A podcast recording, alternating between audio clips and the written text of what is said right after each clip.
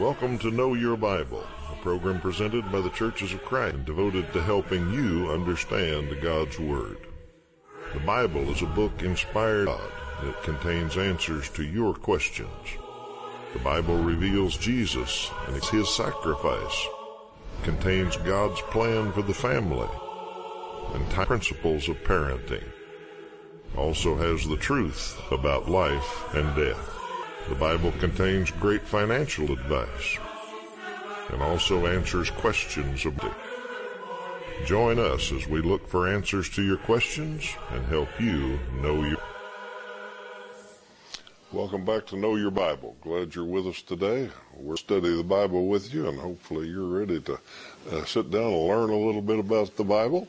Uh, each week on this program is take viewers' questions and you'll find a website and a phone number on there at the bottom. You can use those anytime to get in touch with us, and we'll try to answer your question.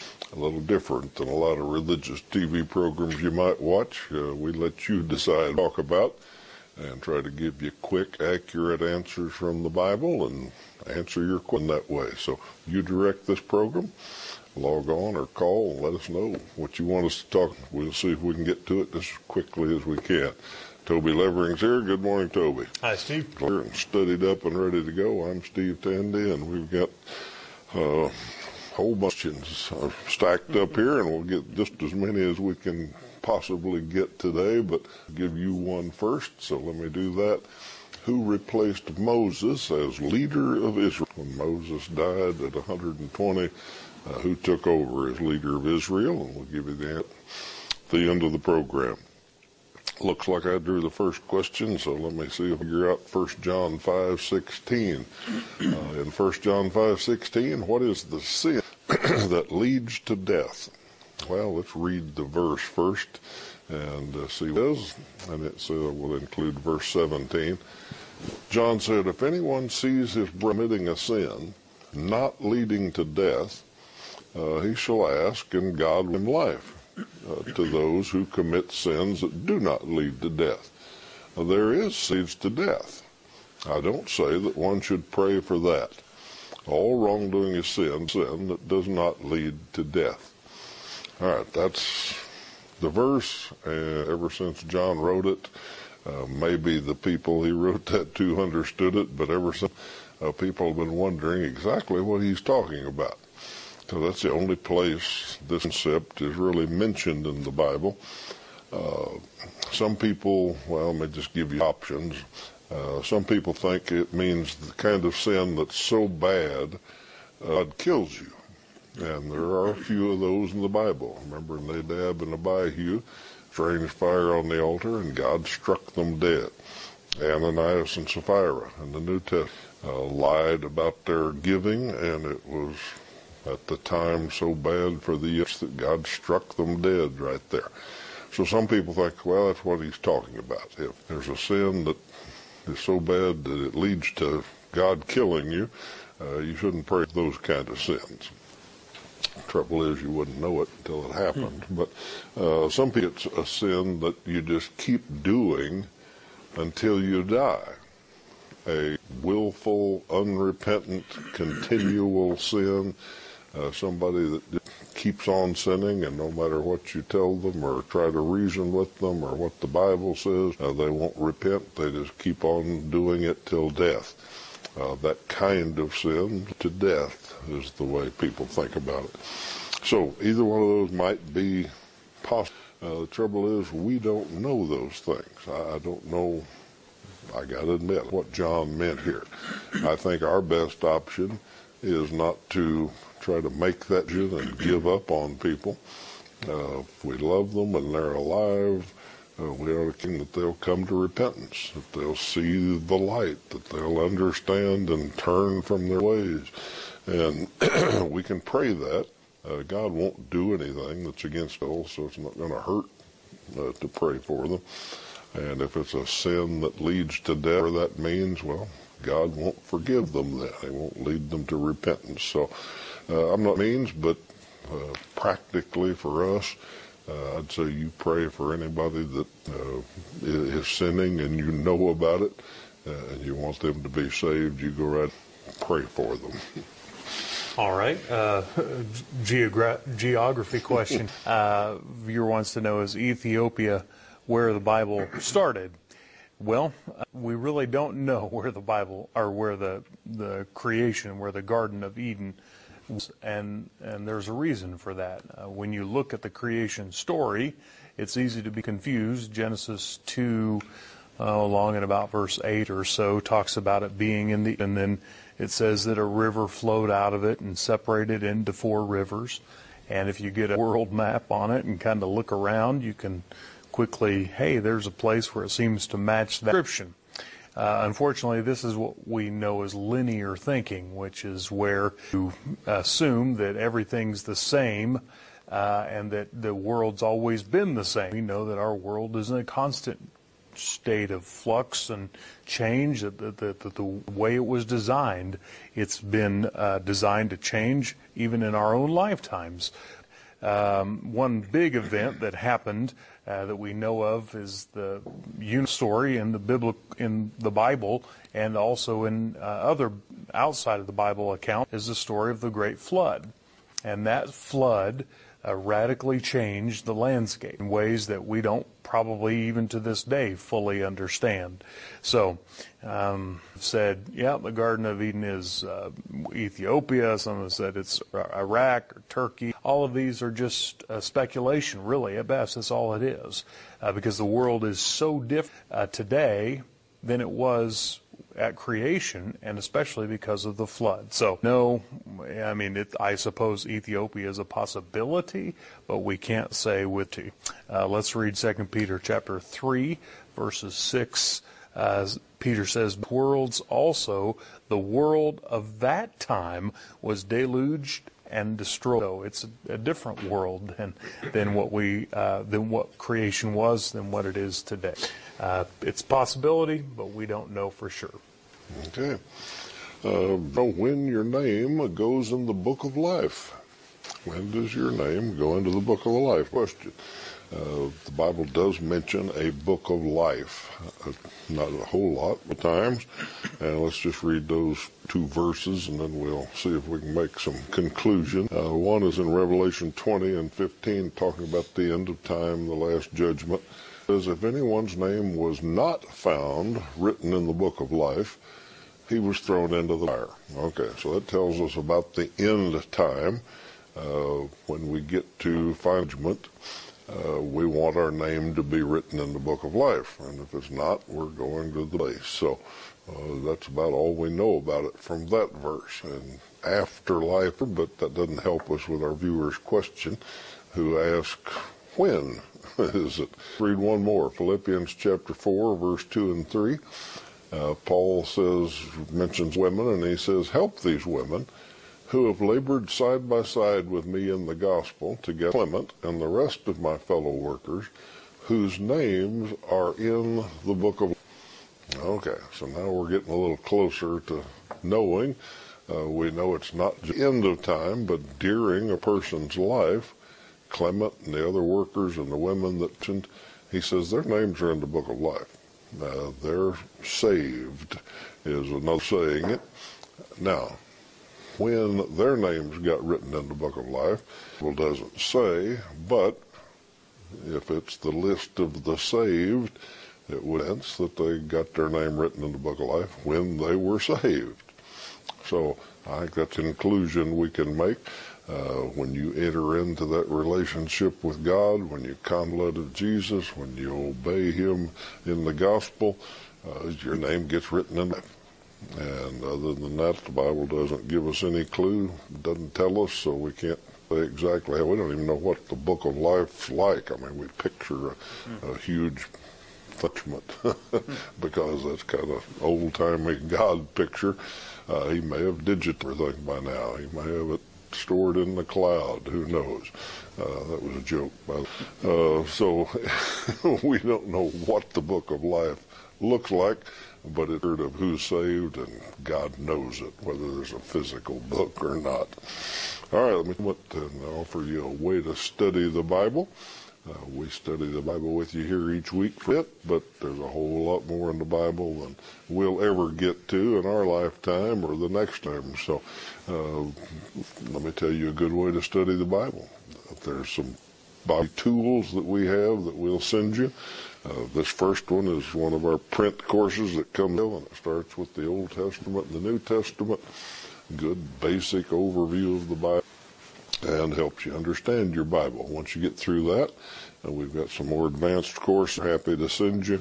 Uh, you can stay studying the Bible for quite a while with Know Your Bible tools, and those come to you in the mail. We pay the postage absolutely free of charge. And we also have an online course now that we're happy to offer you. Log on to oneway.worldbible.org and you'll find out what that's about uh, different courses, but you can do them your phone, on your iPad, on your uh, PC, whatever you got them online. So uh, we think that's a great new tool, and we hope you take us up on that. Interested in doing things digitally, so. Uh, offer your phone number and a website on the screen. Use those anytime. Just tell us you want a free course. I'll go on to the World Bible School and then go directly to the the digital one. So give us a yell. Let us get it started for you. Okay. Uh, viewer asked the question, what is your explanation of the two creation stories? I, I, remember the very first time I ever heard the question. Uh, I had a, a, teacher in school who was saying to me, well, you know, I, I know you enjoy the Bible, and I carried it sometimes. I'd read it sometimes during breaks and stuff. And uh, she said, you know, I've never understood those two creation stories. And I was shocked. I've never heard of the idea of two creation stories, and I had read Genesis several times uh, and never caught it. Uh, but there is an idea that when you read the book of Genesis, there's two stories. Well, there's there's really not. It's just it's uh, just how you read. Um, and so that's why it never jumped out to me because I uh, understood, and some some people some people say, "Whoa, this I thought I'd already read this." So, uh, Genesis chapter one, verse one, of course, the well-known verse: "In the beginning, God created the heavens." and the earth. And then it goes detail the creation account. Uh, everything that God did in the six days of creation, including the seventh day of rest. And then in Genesis chapter 2, it kind of jumps, I thought we already covered this, but it gives us in a little more detail. It says, This is the account of the heavens when they were created. And talks about now that Lord had planted a garden in the east and Eden, and there he put the man he had formed. It goes on to, to talk very specifically about the creation of and Eve. The, the, idea of two creation accounts is really just a misinterpretation. Uh, what's happening here is the author is using a, a literary device where you describe the, an overview of the event in, in sort of a big picture I, uh, of it, and then you go back and tell a specific detail about it. Uh, all that's happening here. Uh, f- for example, uh, I might you might say, well, how was your, your weekend? I said, oh, it was great. My wife and I went on a date and, and we went out to dinner and we went to golf and went to watch a movie and had some ice cream at a local ice cream shop after that. It was a lot of fun. But about the movie, oh man, yeah, it is unlike anything I've ever seen. Okay, well, we understand that. That's it. We kind of tell stories and we talk about uh, true events that happen. We kind of give big, and we maybe focus on a specific, and that's all that's happening here in Genesis 1 and 2. Genesis 1, big picture. Genesis 2 tells us about Adam and Eve. So there's no contradiction here. Common literary device. It's just a human way of, of describing things as we go from the general to specific. So I hope that's, that helps you in your understanding of the creation account. All righty, question about demons. Uh, I read about Jesus driving out demons. People actually have demons inside their body. Well, let me answer. They certainly did uh, at one time. I'm confident of that because it makes that very clear. Uh, during Jesus' ministry on earth, uh, there were ones that possessed people or were inside people, sometimes more than one demon. And Jesus had power over them. He could cast them out, and the apostles used that power. They could cast out demons, and then others, some could. So it actually happened. Now, I personally believe that that was a strange period of history uh, where God allowed demons that liberty could do that. They could possess people against their will uh, in order to show the power of Jesus. Uh, but we're not in that time period now. Uh, we're in a time where we have some other promises that uh, really demons can't possess us against our will. Let's read one in James chapter 4 and verse 7. James said, Submit yourselves therefore to God. Resist the devil, and he'll from you. So resist him, and he'll flee. That means if I'm resisting the devil, that no demon's going to possess my body because distance makes him flee. Uh, so I don't think demons can possess against their will anymore. Now, can they enter in to take over people's lives in some way?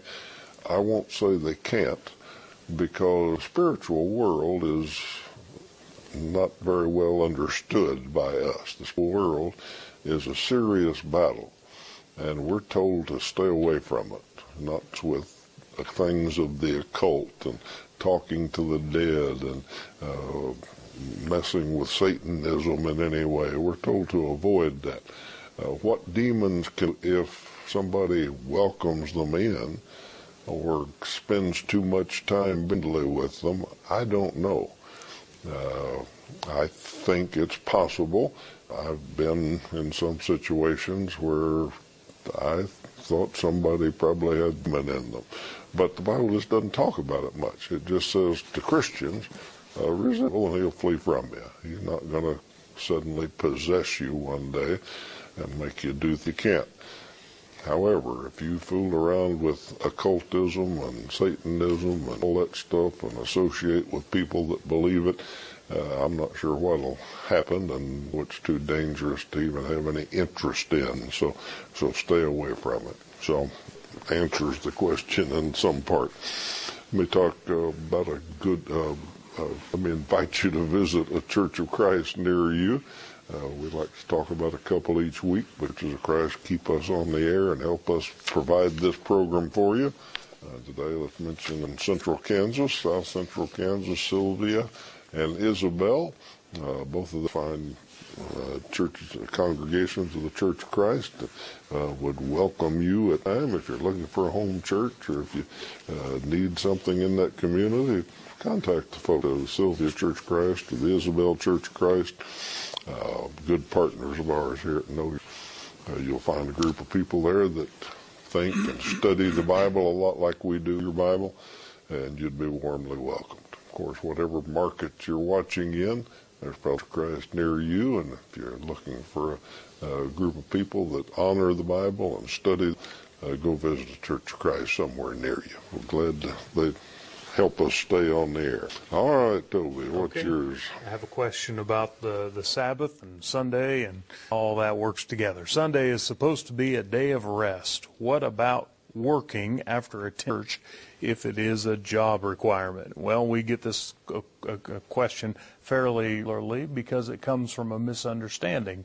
Uh, people confuse Sunday, the first day, with the Sabbath, which was an Old Testament uh, Jewish celebration uh, of the seventh day of the week uh, would be Saturday, and so keep people get those confused. Uh, people just use the terms kind of interchangeably. That creates some misunderstandings and some problems because they think, well. Uh, you know, the, the Christian Sabbath is Sunday, it's really not.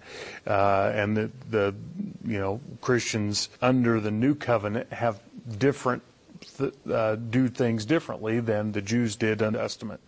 Uh, the Sabbath command, the, the idea of resting and having a day of rest, found in Exodus chapter 20.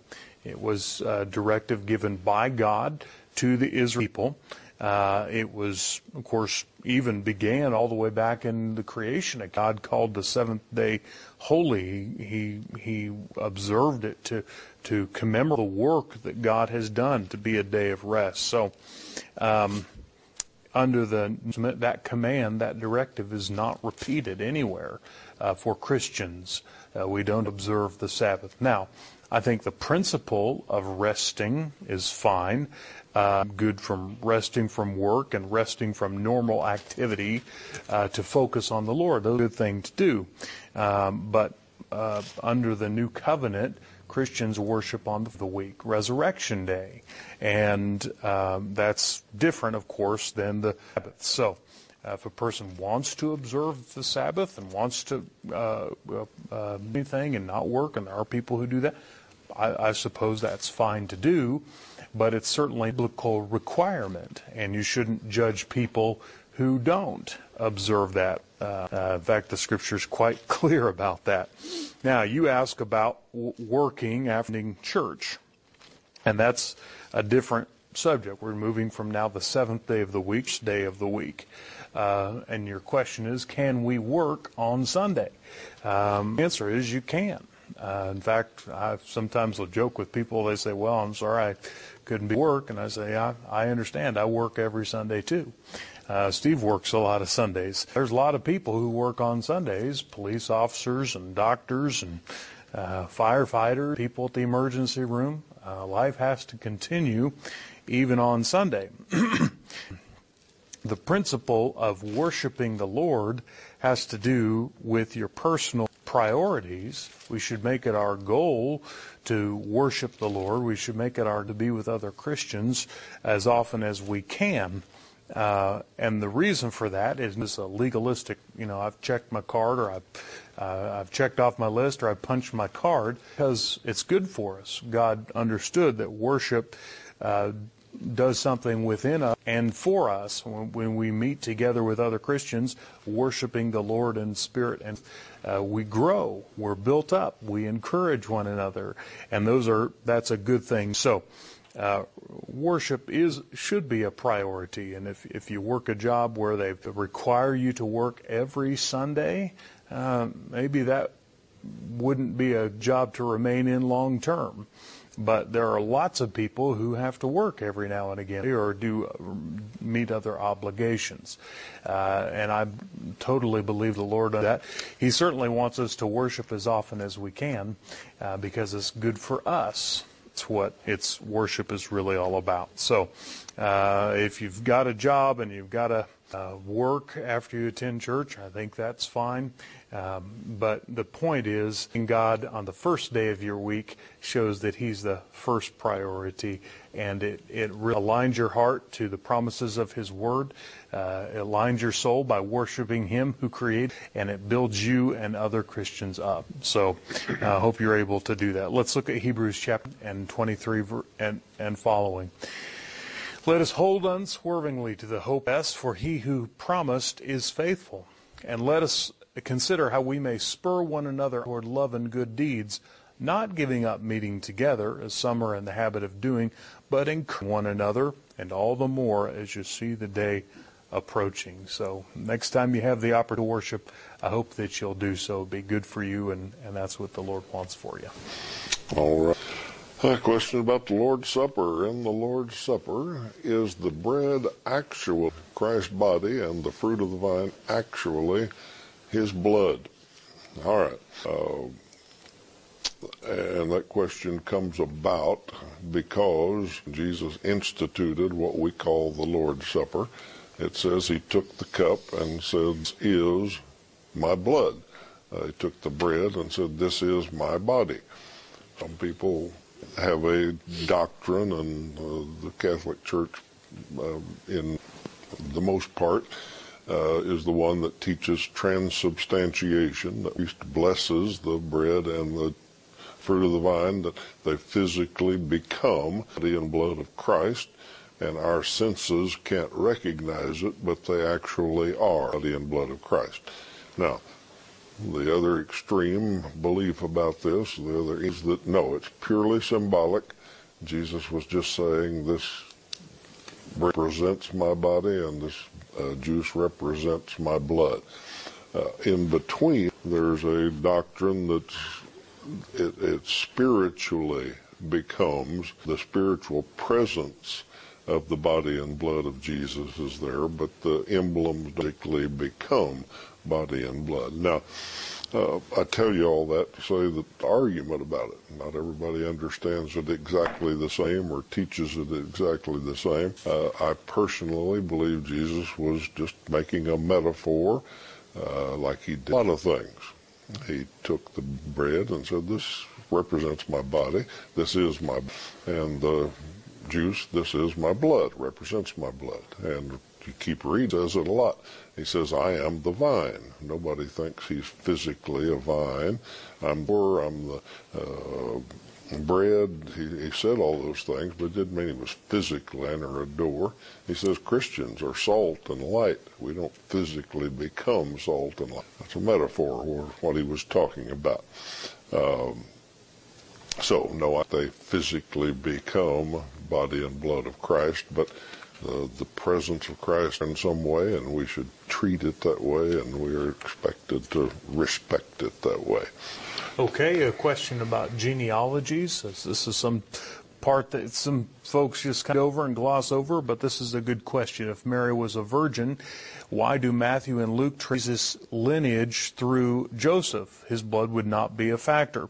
Well, the short of that is that um, uh, Mary, excuse me, Matthew follows the line of which was Je- Jesus' legal father. Joseph would not obviously have been his biological father, but uh, legally would have been considered his father. And so a difference. Luke gives Mary's genealogy.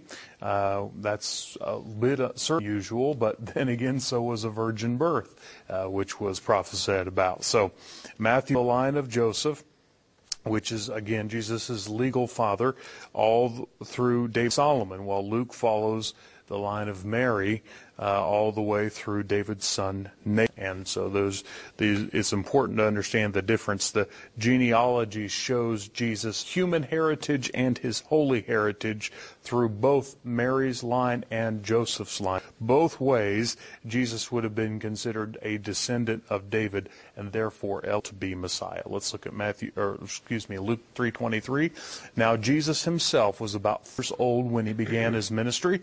He was the son so it was thought of Joseph, son of Heli. So I uh, hope that helps us understand the difference in the genealogies and what. All righty, thank you. Let's answer our trivia question. Who replaced Moses as leader Israel? That was a fellow named Joshua, and the famous story of Joshua and the walls of and all that. He was the one. So that was his replacement. We're glad you've been with us today and hope it's helped you understand the Bible a little bit better. We're going to be back next week to try to answer some more of them. If you're here with us as we answer questions. Until then, you have a great week.